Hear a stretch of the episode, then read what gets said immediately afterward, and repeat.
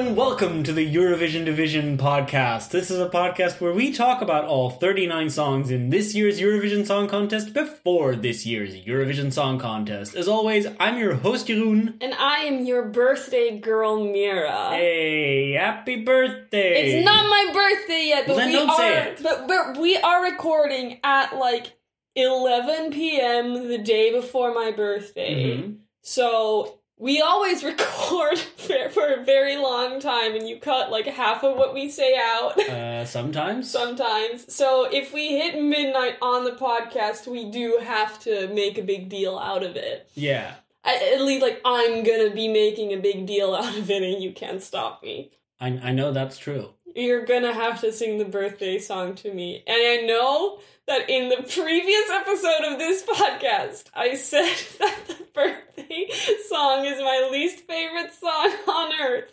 because, because it sings to an audience. yeah, but. How do I relate to the happy birthday song? How is it about me? well, it'll be. But it'll be about me. It'll be about you. I am that annoying person that always does the harmony on the happy birthday We song. bo- we both We are. both are. Our families hate it. Everyone who hears it like looks at us and laughs because they've never heard the harmony before, which is not true because we've been doing it for years now. But they're always just always like such a surprise. they're always so surprised and they do seem to find it funny, but I'm just like, no, this is a good harmony. The happy birthday harmony is really good. Babe, what is this podcast about?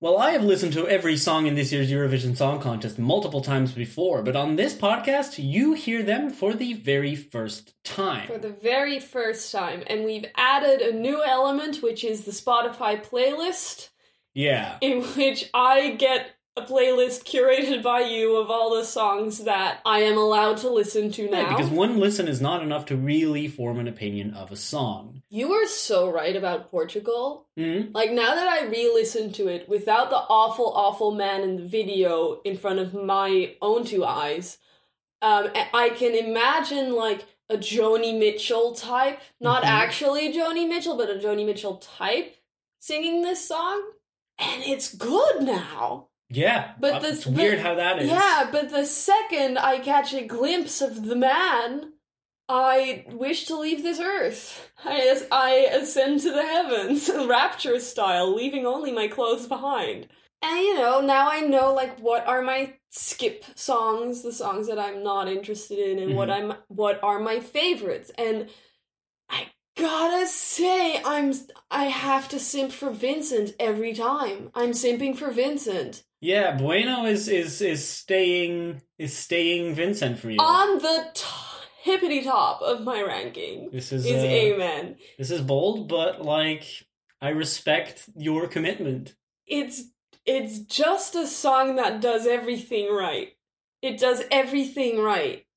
There's no notes. And There's I know that when notes, we, though. there's many notes that he sings, but I know that we said like, "Oh, it's a competent song," and that's often a negative thing when we say it. But like, no, it's very, very competent hmm and it just mm, works on every level.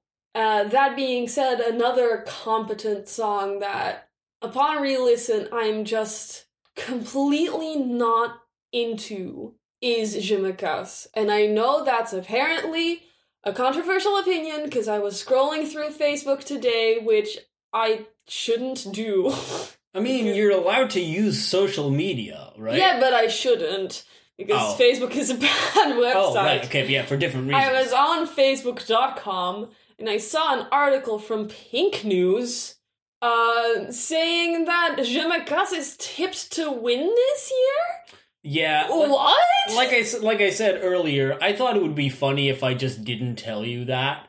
I would have preferred not knowing that. Um, Because literally this whole entire week, I've been texting you while you were at work, disturbing you from your work, just saying, I just don't like it. I just don't like me yeah, but like to it just doesn't do anything to an alarming degree almost. I mean, I'm not like I'm not like saying you need an intervention, but it is like it does seem to bother you. it bothers me like at, at this point i'm like hate listening to it to figure out what it is that i don't like about it Yeah. Because a lot of the things, and I can't figure it out. I just really don't like it. Yeah, and that's the thing. Like the more you listen to it, the firmer that opinion gets. Um, I will confess I haven't listened to it all too many times. Like it's not a song that I go to either, right? There's a couple that I have like listened to divorced from their Eurovision song contest context.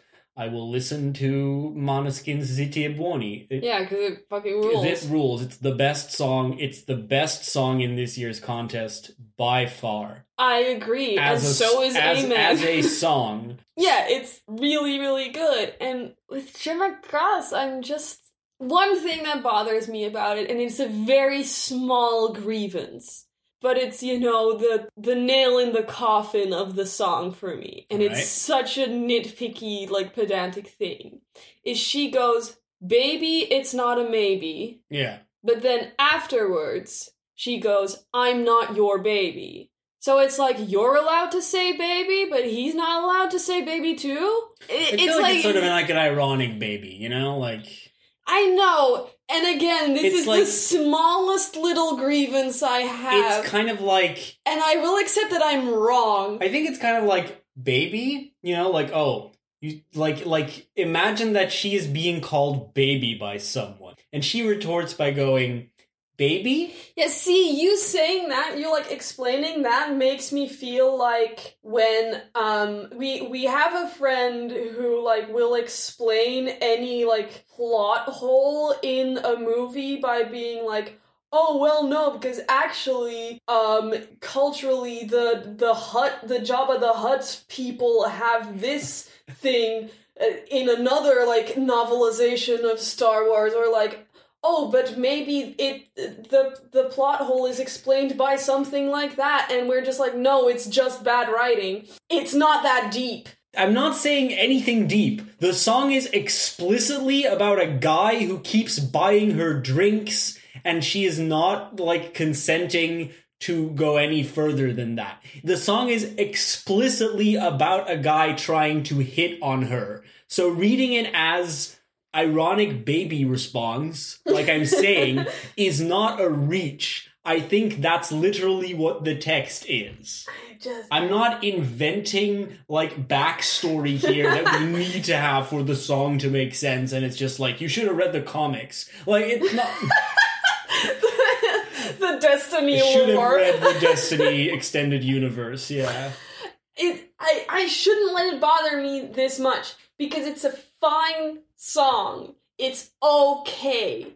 But it does the thing that is, to me, especially in this year's Eurovision, the most heinous sin that anyone, that any song can commit, especially this year. And that is, it bores me.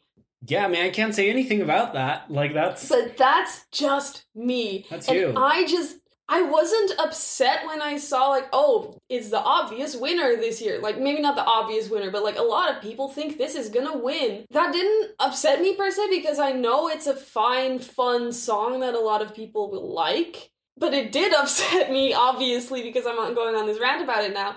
It did upset me because I was just like, there's such, so much more interesting stuff going on this year, and you're going for this? This is the winner for you? I, yeah. I don't know. Like I, I mean, I'm not saying it. I know. It's wild because we started this year of doing the podcast with me basically like saying I don't really care so much about like you know who's tipped to win, and I believe I kind of said that because I was like I don't really want to get into like whether it's Malta or Switzerland or whatever. It's like I don't really love these songs, but there's a lot in here that there is to like, and now we have gone on ten minutes talking about like songs we don't like. I'm sorry. This is why, you know, the Eurovision fandom and all the statistics and what's going on is your purview Yeah. and not mine. Because if I, like, catch wind of any of it, I spiral. but I want to talk about new songs. Thank you. I want to talk about new songs that I will like or hate, and then I'll go on a rant about that.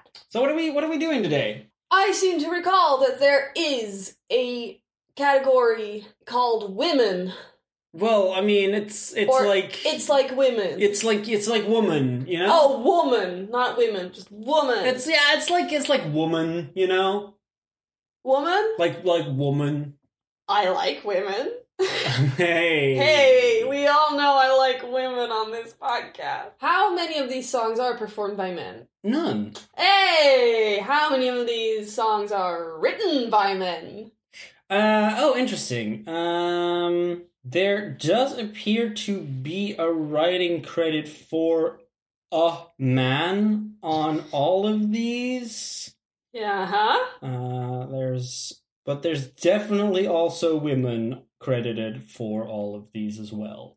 Okay, this is all very promising So in that's that case. fine. I think I'd, I think I'd like to start with uh, our most distant country, the far off Australia. Australia. Uh, now, sadly, I have to preface this with with bad news. Oh no. Um, like I said in the previous episode, all of the delegations have recorded like backup performances in the event that they cannot travel to Rotterdam. oh, Uh, they can't rot- travel yeah, to Rotterdam um, anyway. Montaigne will not be able to travel to Rotterdam. Was recently confirmed. Uh, it was still up in the air um, because you know people for for for sport like sporting teams are able to to travel in certain cases. Uh, so there's a bit of there's a bit of like a, a uh, for culture. You cannot send a group I of mean, people. that's been the entire past year. No, for sure, but It it's just like, kind oh, of flaring up we once just again. need to get football back, and all like, the theaters really- are just empty. I really don't care. I really don't give a shit about football. like I'll I'll enjoy it when it's on and because of the because of the spirit, but it's not something that I miss in any capacity. Uh, but the the good news, of course, is that even even with the inability to travel, there will be a performance to be shown at Eurovision. Uh, so just in case that someone from another delegation can't travel to Rotterdam, either they will also have a backup video like this one. Okay, I was hoping for Montaigne hologram performance, but that's not an option. No, Like a live Um, hologram with a wolf. Oh, okay. Yeah, I don't know what she did on on her uh, her backup performance. Uh, the interesting thing is that these were shot a bit in advance, so they were like monitored while shooting. Everyone got like three real takes, and then they got to choose like one, like three takes in an hour, and you choose the one you want to go with, which is a good good uh good I like that system. Uh, but they were shot a little bit in advance, and in a lot of cases, like helped the delegation also figure out, like, oh, we don't want to do this exactly for Eurovision, or like we want to change it up. So It was pretty good. it's it's like a mystery. Um, they they may be really different performances from what they were going to do in Ahoy and Rotterdam. So one so far that we know is not going to make it, but the song is going to be there. and we're gonna watch the music video. Uh, it is it is a live performance at a uh, funnily at a sports stadium in Australia because you know events were able to be to be held.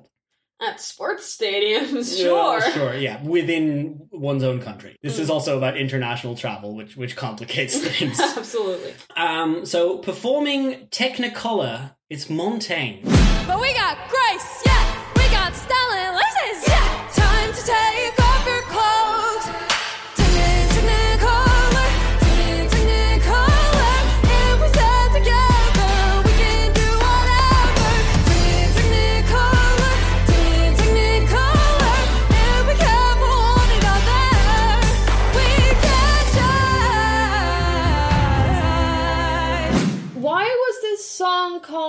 Technicolor?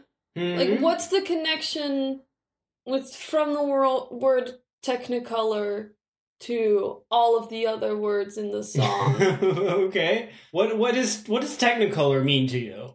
Like what what is Isn't that like a kind of TV resolution? Not resolution, but like It's a it's a movie procedure. It's a movie uh, procedure, for, for right? Early like film with color. It was essentially it, it's like it's uh, like overlaying different colored film strips onto one another to get a fully colored film picture.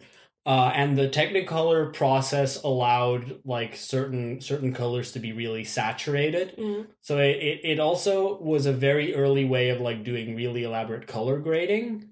So the reason that like Wizard of Oz looks drastically different from Singing in the Rain, they're both Technicolor films, but their color palette was just really bold because of the process that the film went through to give it color.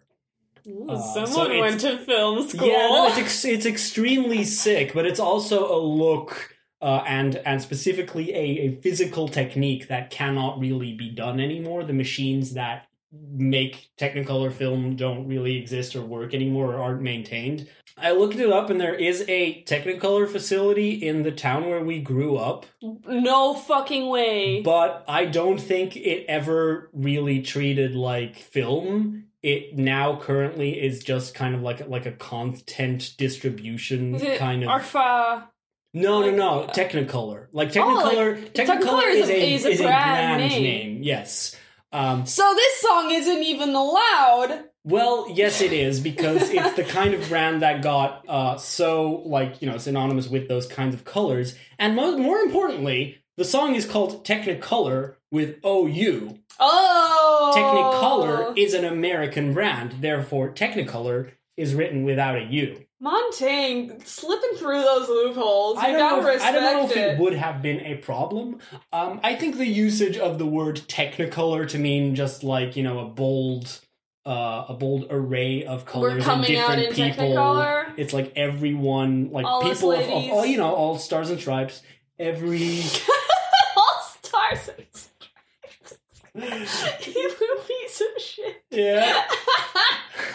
this is a Mitski and the Diamonds song. Yeah, that's exactly you. You nailed it. You got it in one. You did. You did. You did exact. You said exactly what you had to say. Yeah, next song. Well, no, but like I'll, I'd like to go into that some more because It starts out as Mitski, Yeah. and then it goes into Marina and the Diamonds. not quite, but yes. And Like, I, yeah. it's like, I like it. It's good, but Yeah. I don't think those two styles mesh Yes. very well. There's something there where like, oh, does that does that work? I don't like going from class of 2013 into Bubblegum bitch. bubblegum bitch. It's not. It's not. It's not bubblegum bitch. It's very. This is like you know. This is hyper pop. This is very yeah, very bold and colorful, which is great.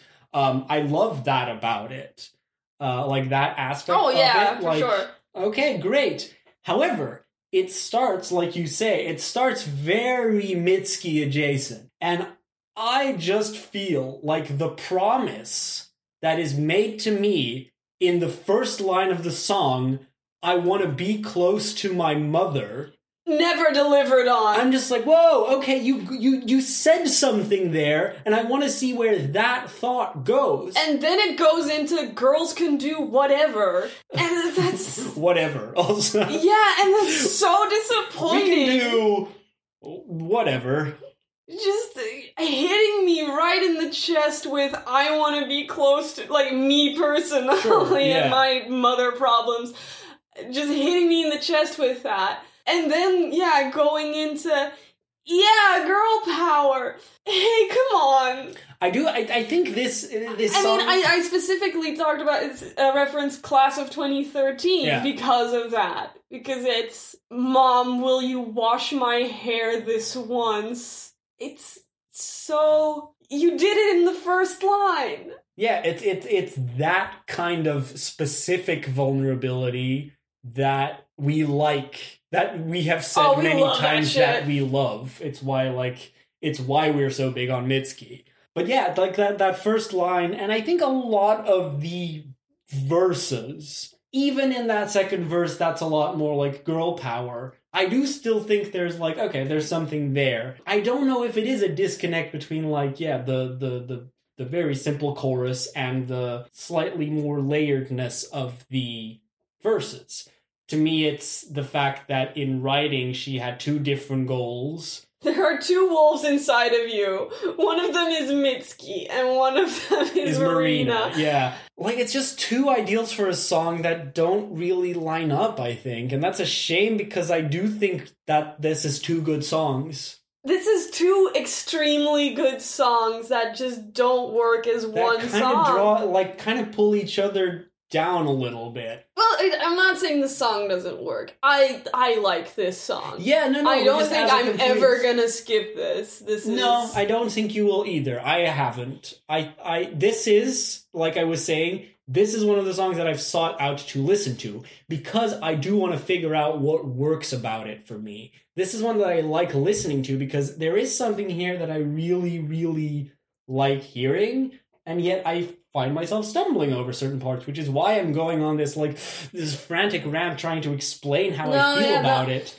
it's the sudden shock of hearing the line everything is so frustrating it's just like oh but that's not good that's not specific. That's everything is frustrating is like well yeah sure like of course. If you were, you I- I'm were just- listing frustrating things. Yeah. Like yeah you keep keep listing it. I'm in my mind just putting that against mitski's fuck you and your money. Well sure yeah. And i'm like well that explains that is the same feeling that this is trying to convey.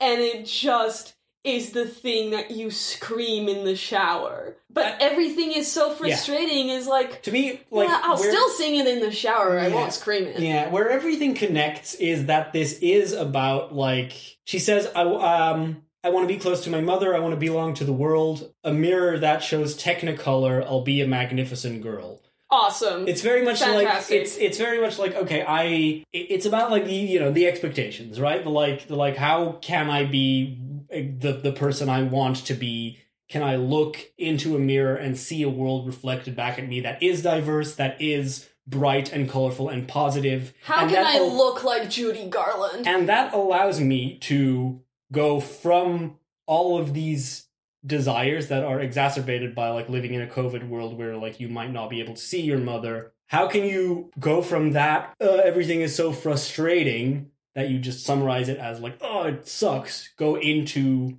well but everything's cool and i'm powerful. This is what i'm seeing in the mirror right? It's Yeah. like the, the the choruses are that's what she's seeing in the mirror. That's the technicolor world.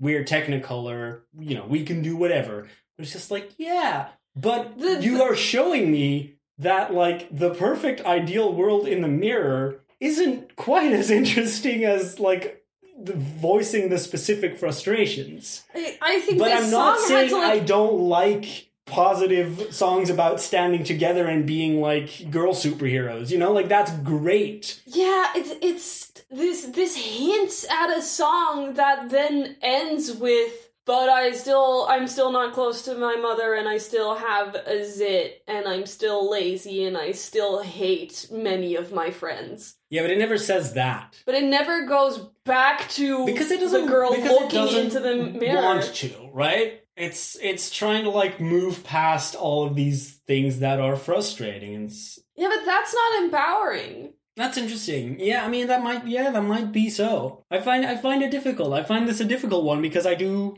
like it. But I can see where it like uh, has its its its flaws and where it falls a little short sometimes too. It's, the girl power thing is extremely powerful and potent when you're a little girl and you're just like, oh, boy said I couldn't do something because I'm a girl, and then you hear a song that's like, you can do whatever if you're a girl, and you're like, fuck yeah, and then you're. What time is it? Okay, then you're 20 minutes from being 28, Mm-hmm. and um, guess what? You weren't able to do anything you wanted. Yeah, this is And not. it's yeah. it's like, well then don't start a song with the things that frustrate you and then end it with but everything's gonna be okay. Cause I know that in one year I'm gonna look be looking in the mirror and I'm still not gonna have everything I want. right. It's escapism, you know, more so than it's empowerment. Yeah. I think this song will work for me again if I ever have a daughter. Yeah, and I need to hear that again Yeah. to have like hope for a young girl. But like the thing about this is, is I know that this comes from a personal space for her writing it because I can tell oh, for sure, that yeah. like I can tell the thought process here. Um, the Eurovision YouTube has been doing these like little little vignette videos called Music First, where they interview all of the artists, uh, asking a couple of questions about their song and like their songwriting process. And everything that I've been telling you earlier is is like what I re- remember Montaigne saying about the song of it being like all she of these. wants to be close to her mother cause because she can't see her because of COVID. I don't know if that's exactly it, but Oh. it's like you know coming off of a long phone call and being like, I want to be closer. Oh, like, physically. physically, but Oh. then also, but then also probably like emotionally. I don't know. That's how I read it. I read it as like I want to be able to be emotionally close to my mother, which is a more interesting thought. Yeah, it's. I mean, it's more relatable to me. Sure, yeah. But all that said, like, I, I can tell that it's like, oh, I'm writing all these frustrating things, but I don't want to make a morose song just about, like, bad things. And I want to, like, you know, we are all feeling sad enough. So I do want to, like, lift myself up. So I'm also writing the uplifting part into the song. I get the impulse. I just don't think She didn't tie it. it up it's just not quite perfectly. but that counters even if it's even if like i want to be close to my mother is coming off of a phone call with your mother who's far away just purely physically Even if you like love your mother, Right. that as a thought to me is more interesting than alex callier saying i was writing the wrong place with uh, charlotte forêt the young girl because of course he was Why does he keep working with such long, young girls? um, so just say, saying like at some point we just said that we liked Johnny Cash and we were like, ooh, let's write him into the song. And I'm like, yeah, that's nothing. That to me is nothing. That's not. Hack fuck. That reveals that reveals nothing about you. That is not interesting in the narrative because it just came out of like a random conversation. And every time I hear him talking about songwriting with women, it's like we had a conversation and I picked up this part and we were like, oh, let's put that into the song. And it's just like, what is that? Stop hanging out with girls. But It's Jessica so or. Montaigne saying I can't I like I had that and I started writing from there and like I I, I put this in. That at least is an interesting process. Okay, that's an interesting process, and it's like that is also the origin of where that song comes from. You know, Cool. like that's like okay, that's that's a line that that triggered that sparked the song. I like hearing that more than like where did we come up with "Don't Wear My Johnny Cash" T-shirt? And now I'm shitting on Hooverphonic. So anyway, that's now we've that. both shit on a song Yeah.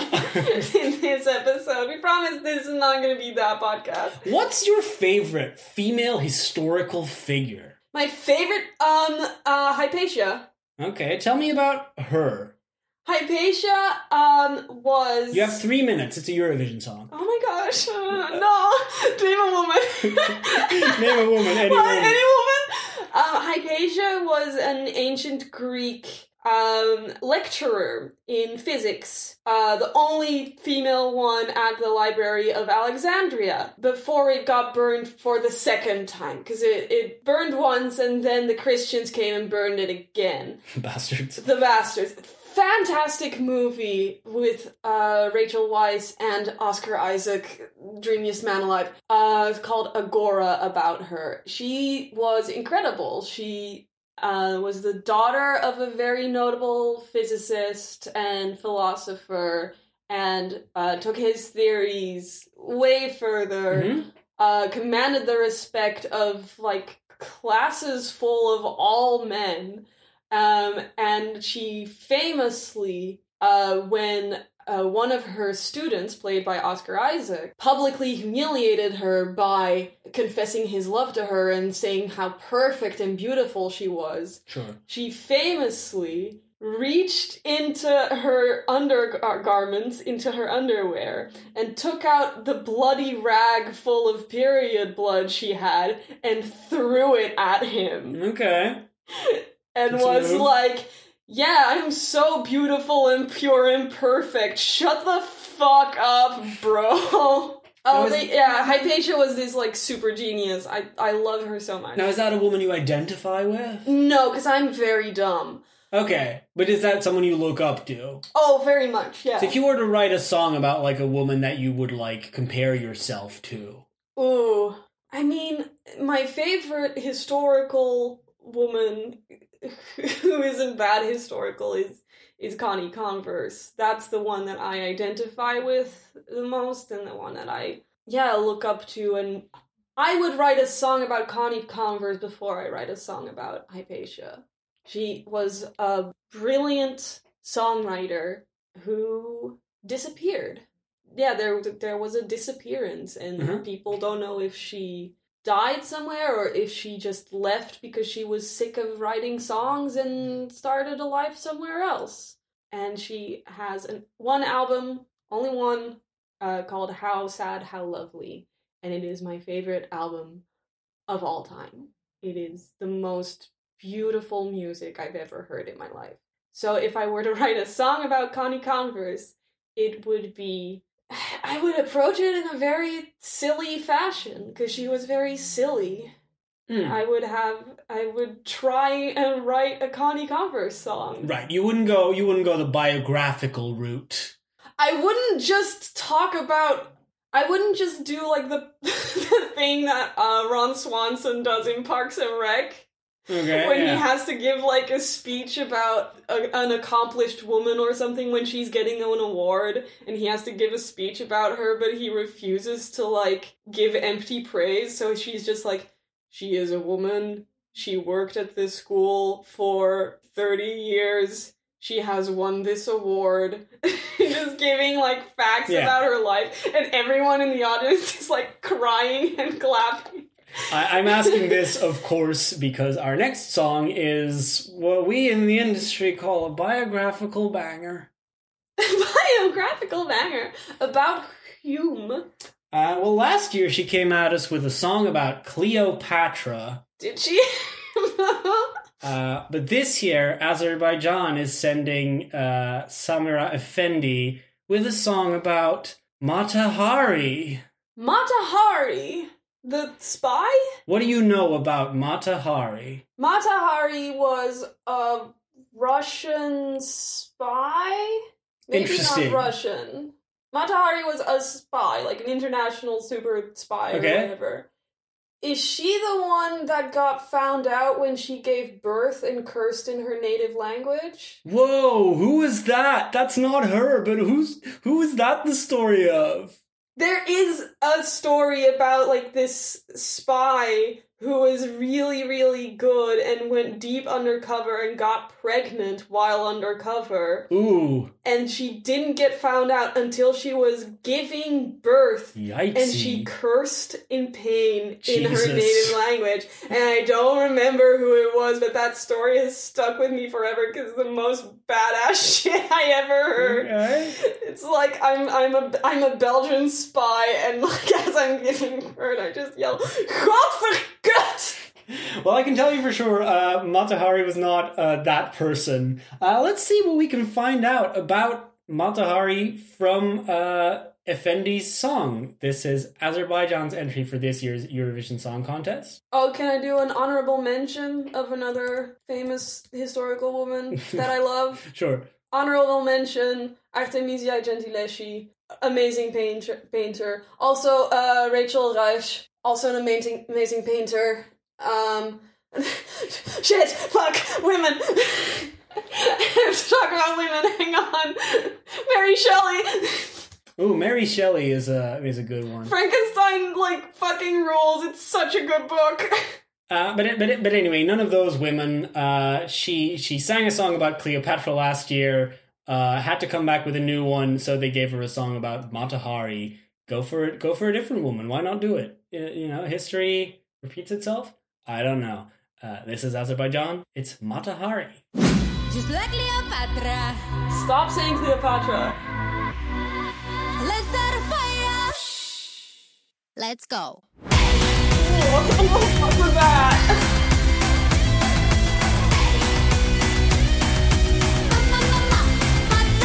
Make your face.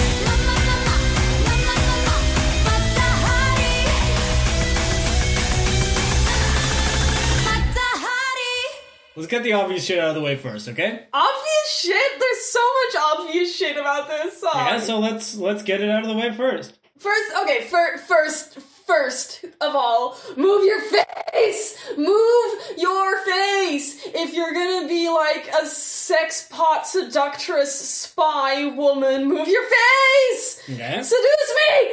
Okay, that's Well, you gotta keep your poker face on. You don't gotta reveal your. You don't want to reveal your true intentions. You only want to be moving your body, which she also doesn't do. that's that's the obvious point I wanted to go at. Is she is fucking terrible at dancing. She's not good at dancing. she is a fucking not horrendously bad dancer.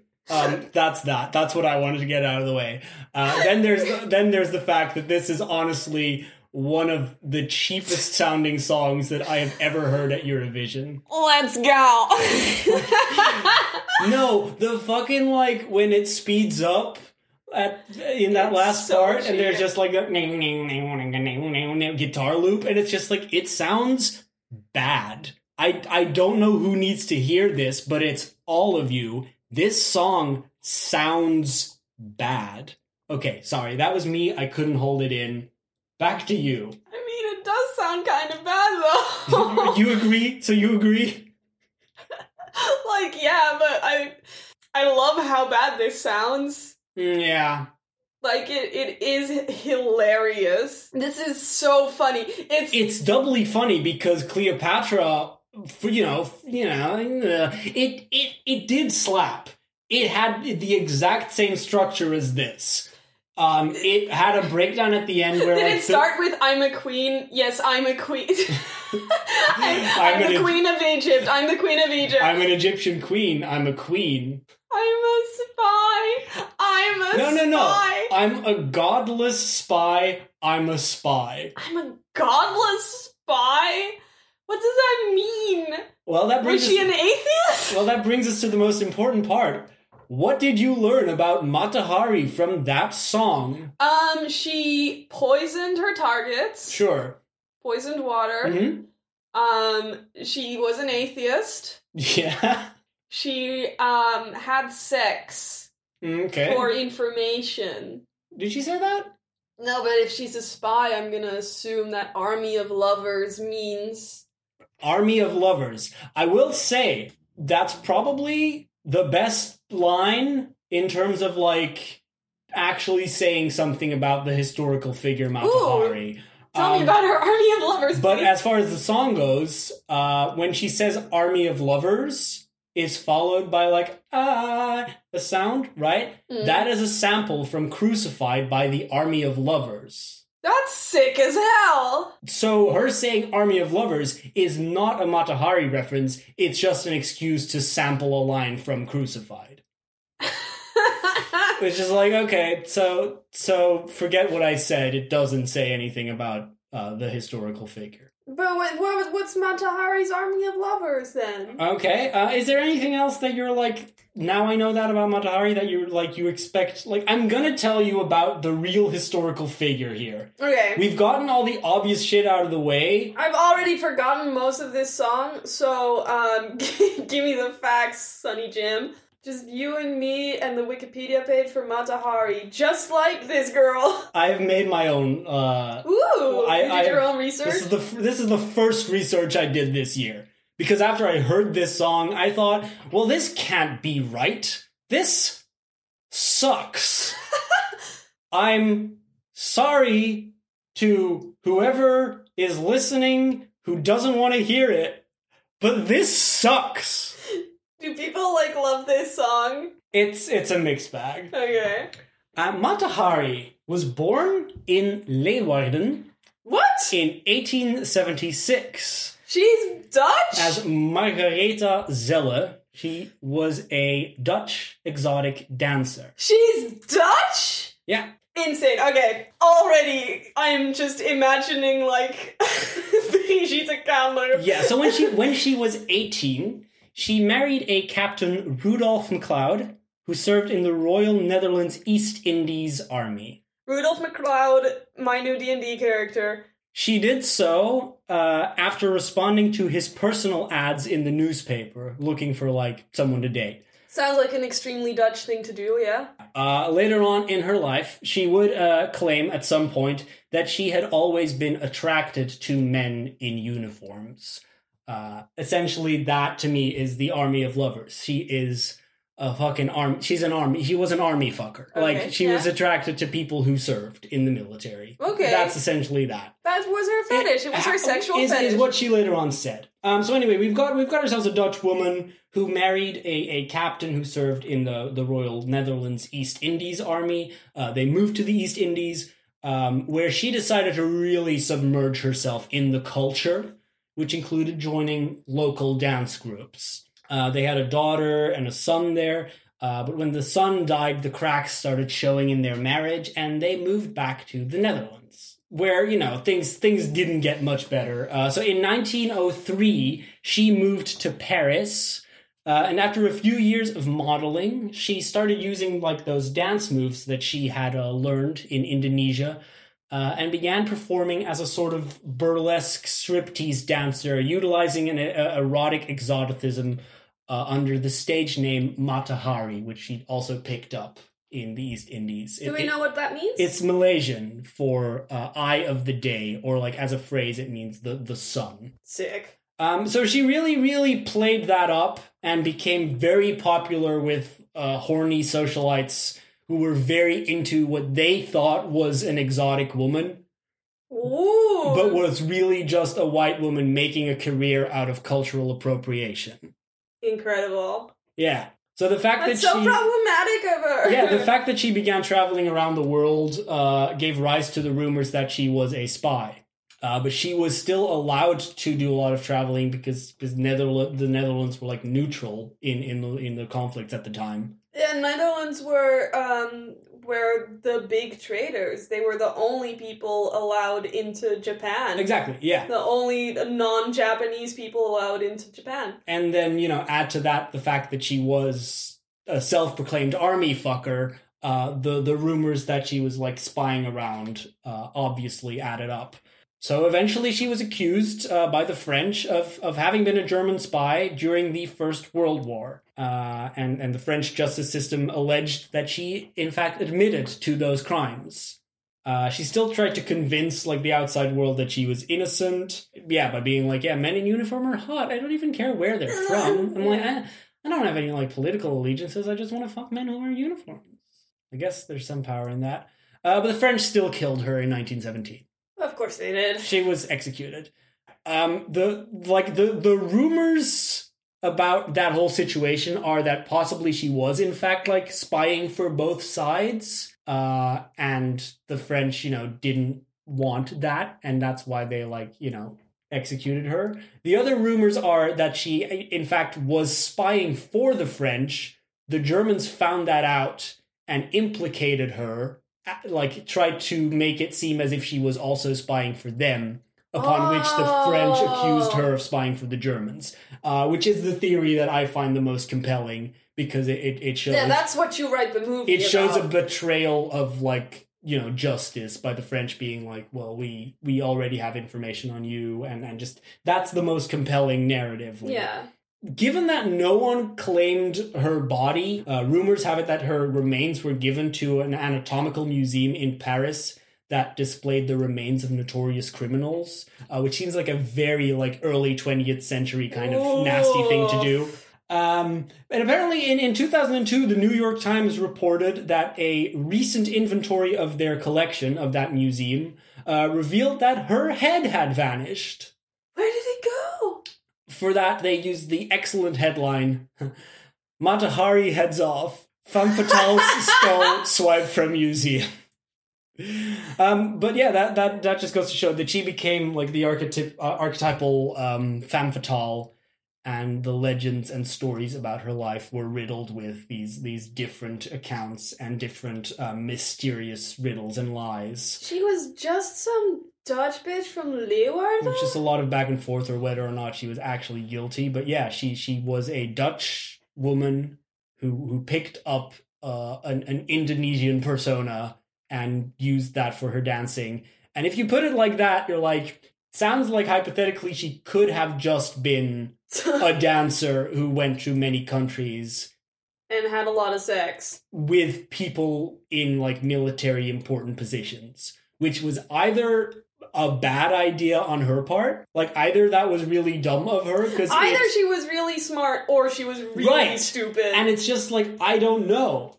Um, and which which leads to people making this sort of like victim or victimizer thing narrative around her. But I'm like, I'm sure there's a middle ground in there. Should we write the Mata Hari biopic? Like to me, that seems really reductive. Like, why would she either trick men or be a naive woman tricked by men? Right? Like, there's perfectly a middle ground where she's just Where, she- where she like a sexual being. she's a sexual person who likes I- to have sex with men in uniform. That ends up in her picking up important information and then getting offered money to speak on that Right, like, information it's- it's and just a- taking that offer and then being like, "Well, I get to make my main hobby my profession." Sure, it's like I'm My willing to I'm willing to sex with men in believe that that is exactly what happened there. Yeah. Um the thing about like making a Mata Hari biopic is that, you know, pe- people have done it and it has often resulted in like yeah, reductive takes on the story to which point Mata Hari is is more of a concept of a spy than a reference to the actual Dutch woman. historical Dutch woman who who she who performed as Mata Hari. What she did not do was Oh, right. what was cast a spell on people, uh, make anyone drink her poisonous Poisonous water. Is that like eating her pussy? oh, I, had, I had not taken that interpretation, but I like it. Lap up my poisonous pussy juice. Lap up my poisonous water. Um, anyway, this song uh, is bad as a song and worse as a historical document. Um, Well, it's not a historical document.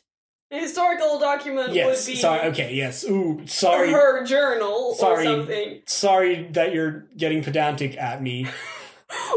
Listen. Uh, I'm just saying I did a better job uh, at my drunk history just now. oh, Mata Hari would be so good. It would be a good drunk to talk history. about it, like on Dutch drunk history. Because The problem is you can't really do Dutch drunk history without every single episode being about either the tulip craze or the slave trade. they got a lot of painters that they can just talk about like their lives. Sure. Uh, they could talk like about you know specific slave traders. Um, the, about how uh, the um uh, the the uh, Bilden Bildenhistorium yeah.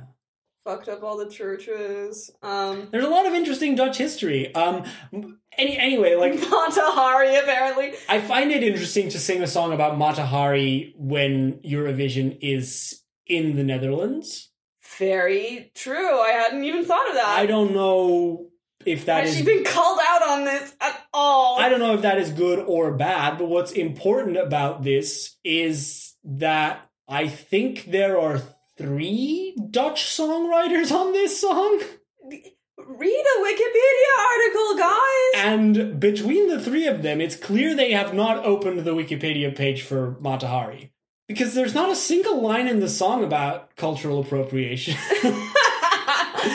which is a su- which is really interesting. That to me is is actually the most interesting part of this is like how do we deal with that? Like you're referencing a, a cult, yeah. like a figure with like musical motifs and there's this dance song would be so cool if it was like a Parisian burlesque song. Right, if it was more about like the erotic dancing, which is also like that's not what she's doing. No, she's doing bad dancing.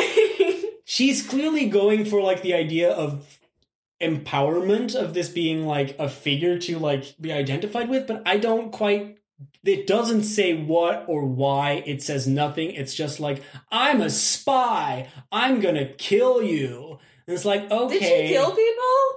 No. Not that not that we know of. She just had poisonous pussy She juice? just had She just had a pH imbalance. I'm so sorry. You have to keep bleeping me out on this podcast. I don't think that one's that bad. Uh, I'm yeah, um, and then there's obviously the final thing that uh, I'm gonna say now, and then we're gonna move on to the next song. Armenia is not participating in this year's Eurovision Song Contest. Oh yeah, I was like, oh, we were talking about Azerbaijan this year. Um, Where's Armenia? I, that's why I was mostly here to talk about the historical figure of Mata Hari. Next song. Well, no. Do hey hey listeners, do your own research on, on that. Yeah, it's not great. Um, what's what's interesting is that at some point, uh, Efendi, uh, like that's that's perhaps the only way in which I could see her being like Mata Hari, uh, is that she has expressed some support for the Azeri military. Uh, so she's also an army fucker, which sucks. But then, but then also artists being roped into national politics is not an uncommon occurrence. Uh, so who knows what that whole situation is? It's just I don't like it. Next song. Let's go to Russia. I was wondering what that segue was gonna be. I was I was hearing artists, musical artists, rope into national politics, and I was like, "Are we going to Russia next?" Um, so uh, do you remember what, what Russia brought us last year? No.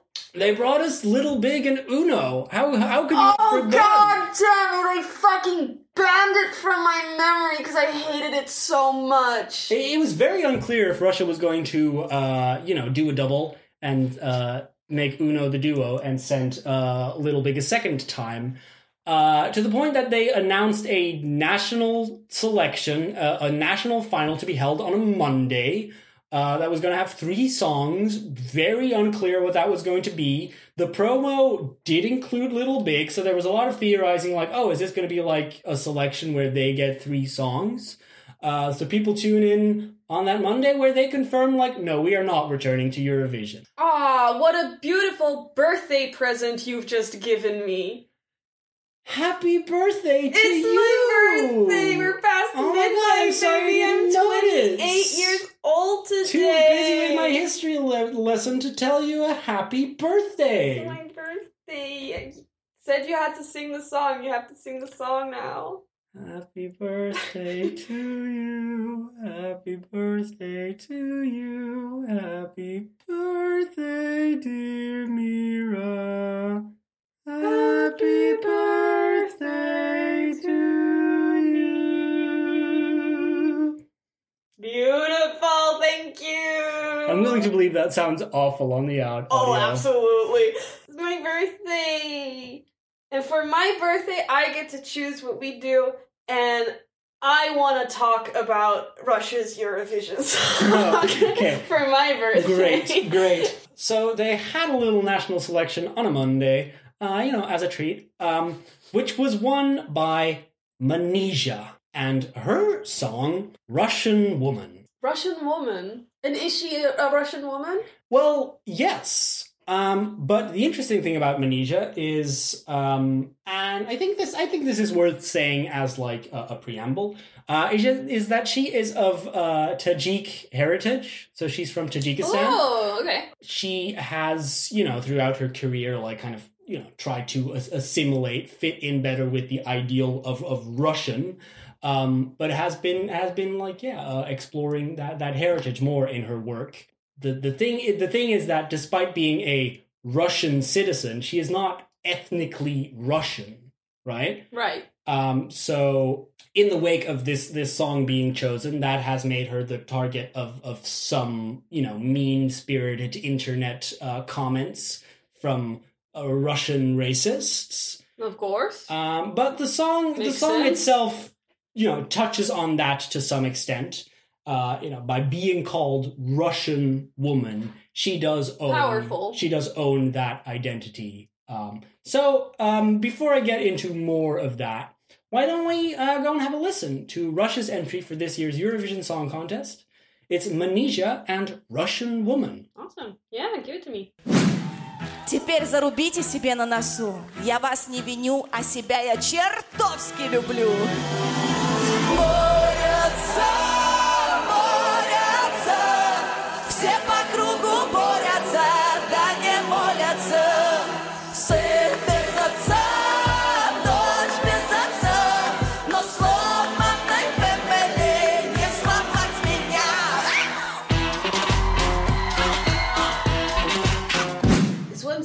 me. I Okay. gotta admit, because I think this is really good, but it's a Russian entry, so I'm like, what's what's the angle? That is that is where th- that's where we all found ourselves very surprised because it's very unlike Russia to send an artist with her own identity, her own agenda, Like her own message, her own integrity, and to have all that genuinely be intact and hold up to any sort of scrutiny, which this does. I have not been this attracted to anyone since Debrah Scarlett. I love that for you. I Happy mean, birthday. happy birthday to me. Um, not, not anyone in general, of course. There's you, but like in your in Eurovision women, since Debrah Scarlett, I've been like, yeah, lots of pretty girls. I'm in love with her. Her face. Her face is so beautiful. Mhm. Yeah. Her body when she like yeah pulls the the jumpsuit aside, I caught fire. Yeah. I'm she's so hot to me. I'm mm, hello. The I'm just I'm just saying it's a good sign that this has been the the the uh, and and it sucks to say that, but it's a good sign that this has received a lot of backlash in Russia itself.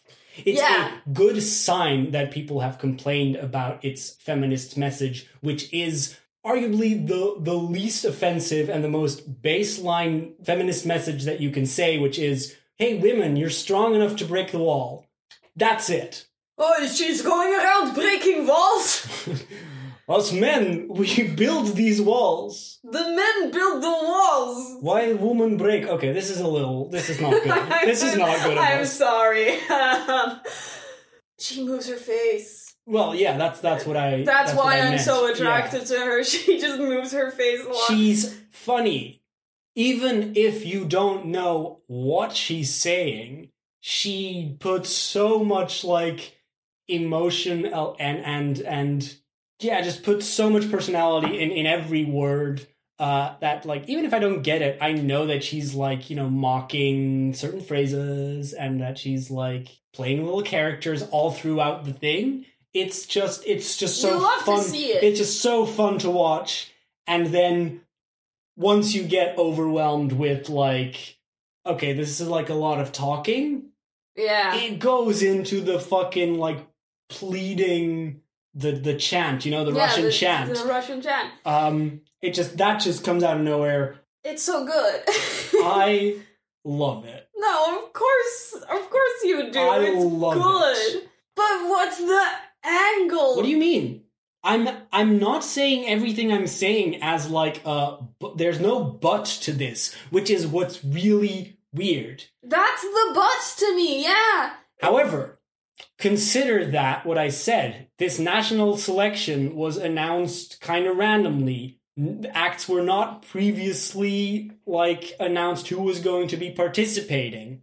No one said Manizha's going to be in there, an artist who has like done cultural stuff in her work. Three acts. This did get selected, so like it held up to, you know, a televote. And then that was done. You had your act. So whatever else like criticism comes internally, act's been selected and it was chosen. It's got like ostensibly backing from the people. So any sort of like backlash politically against it Doesn't matter. doesn't matter because Act's been chosen. because it's been chosen. I don't know to to what extent there has been like you know that that is something that has actively been been thought about very much. But I find it. I mean, I I'm, I'm just like that's that's great. Whoever was in charge here, uh, this is this is the kind of stuff you love to see.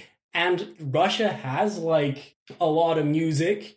Uh, and it's it's a big country. it's like that kind of music like this is what there is a lot of but that you don't hear because what Russia sends to Eurovision is is the big pop superstars with you know uh Some shit. some shit that like is usually a very clean message of peace but this is specifically like yeah like the it, it has made people angry because this isn't like a, a bringing forward good stuff about Russia like this is about The real people. the real people. Russia. Yeah. I don't know. It's very strange. It doesn't feel like it you I get it. You're like where's the angle because it doesn't feel like this should be at Eurovision if there's no angle. It doesn't feel like Russia would send it unless there's like a little hidden Are they trying to humanize Yeah. themselves? No, They're it's- like no, because it, It's real. it she is is, a, real. she is a real artist with a real song, um, which is great. I love I love it. It's yeah, it's so good. Uh, some of my favorite lyrics of this are oh yeah, the are uh, the opening lines: uh, "Fields, fields, fields. I'm so small. Fields, fields, fields. I'm too small." Oh, I love that. That's that gets me. amazing. There's a lot of references here that I'm told don't really translate because they play with like Russian poems and like it it just it it just culturally does a lot in Russian. I'm told that I like I don't think I can relate. I don't have all the layers for it. That's a thing where you're like, oh well, then don't send it to Eurovision. I'm like, no, Please do. absolutely send that to Eurovision. I want that that peek into the real culture. This is Uh, why yeah. I want people to fucking send native language songs. Uh, she does a little play on like catcalling in it, uh, as you can probably tell Yeah. from the way that she is. It's like, "Hey, beauty, are you waiting for your prince? Hey, you're you're thirty. Where are your kids? You're cute, but you should lose some weight." Like, there's just a lot of like that in rapid succession. And then you know, and then there's there's the the Russian chant. The official Eurovision.tv page translates it as "They just fight. They always fight. Go round and round to just fight, but they never pray." a boy without a father, a girl with no dad, this broken family cannot break me. Um, which I think simultaneously speaks to real situations Hmm. of, of, of literal broken families, but also speaks to a, a country divided, you know? I, I think it also is a specific reference because she talked about breaking the wall. Yeah. And Pink Floyd's The Wall is specifically about a boy growing up without a father because his father died in a men's war. Right. Yeah, there's okay, there's a, there's an interesting parallel to draw there, yeah. I only know this because I recently saw a YouTube video essay about Pink Floyd's The Wall, not because I've actually seen that movie recently. Men do be fighting though. Yeah, um, I, I just think I think it's that. Um, but obviously, it is like yeah, people go to people go to war. You send you send the men to war, and children grow up without parents Mm. because of that, and that is They grow up without fathers and then they start resenting their mothers. yeah, and it's like Because okay, their mothers aren't enough. and, and their Russian and their their their mothers are Russian women who yeah aren't enough, but you know every Russian woman needs to know you're strong enough, you're gonna break the wall. Is like both for the mothers and it's for the the the you know the fatherless children, uh, be they be they boy or girl, which is really which is a really interesting thing to tack on there, but also just it it it just feels it just feels so heavy. It feels like such a big release in the song, uh, and then to know like okay that's what that is. I'm like, yeah, that that works for me. I also need to add, which uh, I didn't, but she has openly shown support for uh, the LGBT community, which Woo! Um, is yeah yet another reason that of course some people in Russia are like she's not representing Russian values. Which I'm like yeah great I don't want Russian values represented, but I do I just want Russian values to mean something differently. You know Yeah. I want any country to like quote unquote represent its values. That's often a thing is like when there's a controversy in a country itself, it's like, no, this person isn't representing the country, isn't representing their values. And yes, you hear that a lot more from Russia, from countries that do have political conflict that doesn't align with like the Western perspective. Um, and that that can can manufacture this sort of like West versus East narrative, right? Like Mm. there's always that. Most important point is just that I think this is great. It's Um, a good, it's a I good think this song. is really great. Yeah, same. I can't say much more about it other than um what what's her name again? Manizha. Manizha. Um if you're free on Thursday, uh I am also free on Thursday, so call me on Thursday if you are free and uh we can, you know, like go hang out. We can't because of COVID, but like um can we maybe date? Okay. Oh, I'm sorry. I, I am I'm still deeply in love with you, my It's beloved fine. co-host. I, I don't I don't mind. It's fine. I I would just also like to date her. Yeah, no, I get it. It's fine. I understand. I mean, I get it. and also, I I want to amend what I said earlier when I said like I haven't been attracted to anyone as much as her as her since Debrah Scarlett. There was, of course, also Serhat. Yeah, but like that's a man. That's a man. That's a different kind of attraction, but we cannot deny the raw sexual energy. Oh, one more important. Oh, go ahead. little thing I want to share with you, just because I think it's it is it is fun and it is interesting. Uh, the the allegedly apparently the costume that she's going to be wearing at Eurovision is going to be made from different fabrics from across Russia, Oh, and I just felt like I had to say that because you're into fabrics right now. I'm so into fabrics Um, right now. But it just even it it it so strengthens every single concept in this of the like the Russian identity God, that's so hot of not her. being a singular like you know culturally uh, uh ethnically russian is not culturally russian or even like all these different cultures are still russia the country There's a uh, lot of Russia. it's the whole idea around. of like what russia shares to the outside world is is you know one thing what they send to eurovision the the the you know, the the, the peace peace songs all of that that's one thing that exists but there's all of these other things then there's you know the whole like broken family idea like yeah different different patches it just is it's cool. oh that is It's so, cool. good that's like the best i hope it looks good and i'm sure it will i'm like that's just the best kind of like costume storytelling that i can remember I eurovision want you know i'm to just like that it. sounds great I that want to sounds so see good. it so bad.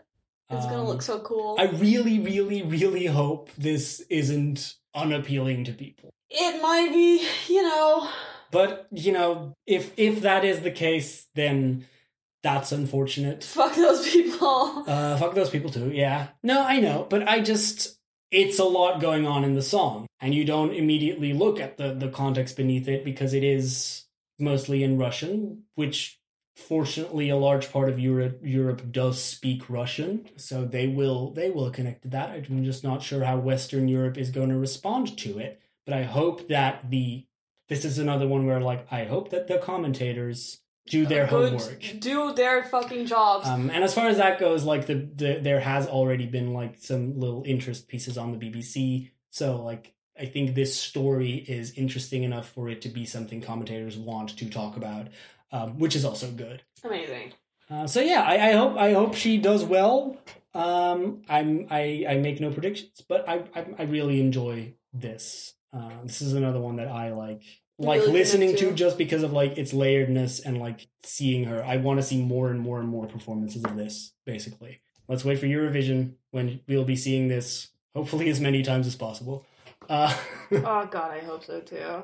Let's end it here. I have to go enjoy my birthday. Yeah, yeah. Happy birthday indeed. Join us next time when we'll be talking about more songs from this year's Eurovision Song Contest. In the meantime, follow us on Twitter at Eurodivision and tell your friends about the show. Write a little tweet, write a little review on iTunes or Podcast Addict or whichever platform you're using. That'll really help us out.